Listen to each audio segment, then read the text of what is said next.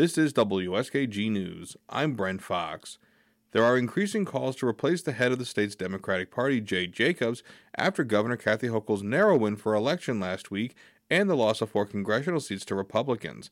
But as Karen DeWitt reports, the governor, for now, is sticking with Jacobs. Soon after the elections were over, the finger pointing among Democrats began. Hochul, who beat Long Island Congressman Lee Zeldin by fewer than six percentage points, ran a closer race than expected.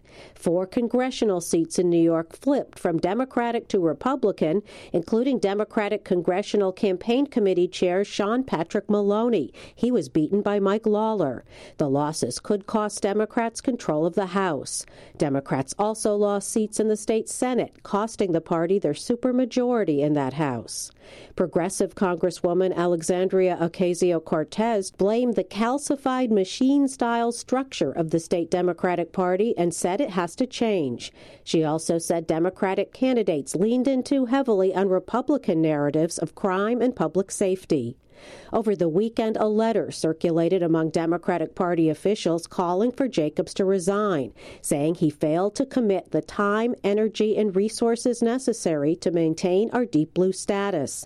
The letter, first reported by Spectrum News, has over 100 elected officials, including State Senate Finance Committee Chair Liz Krueger and Senate Health Committee Chair Gustavo Rivera, along with numerous state committee members and district leaders who signed the letter.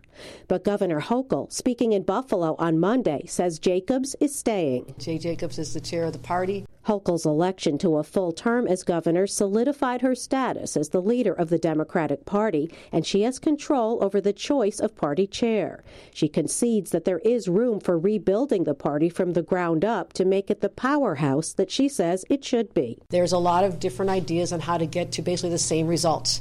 And I'm the person who has to be is responsible for that. I I gratefully own that mantle, and I'll continue working with everyone who wants to have a seat at the table, as long as they have the same interests, which is making sure that we find candidates who are electable and will continue to espouse the values that we have always held in our hearts as Democrats here in the state of New York. Jacobs, who also held the post under former Governor Andrew Cuomo, spoke on WAMC's Capital Connection before the letter was released. He said while he's disappointed with the losses, he believes the party did all it could to support Democratic candidates across the board. I see that there is some of the usual sniping from uh, you know some uh, folks after an election because they're unhappy with the, the results, and that's that's something I've just gotten used to because it happens in every election. And frankly, it happens uh, with both parties. Meanwhile, the state's Republican Party will need a new leader. State GOP Chair Nick Langworthy was elected to Congress last week in a Western New York district. A spokeswoman for the state party says they'll decide on a new chair within the next couple of weeks. In Albany, I'm Karen DeWitt.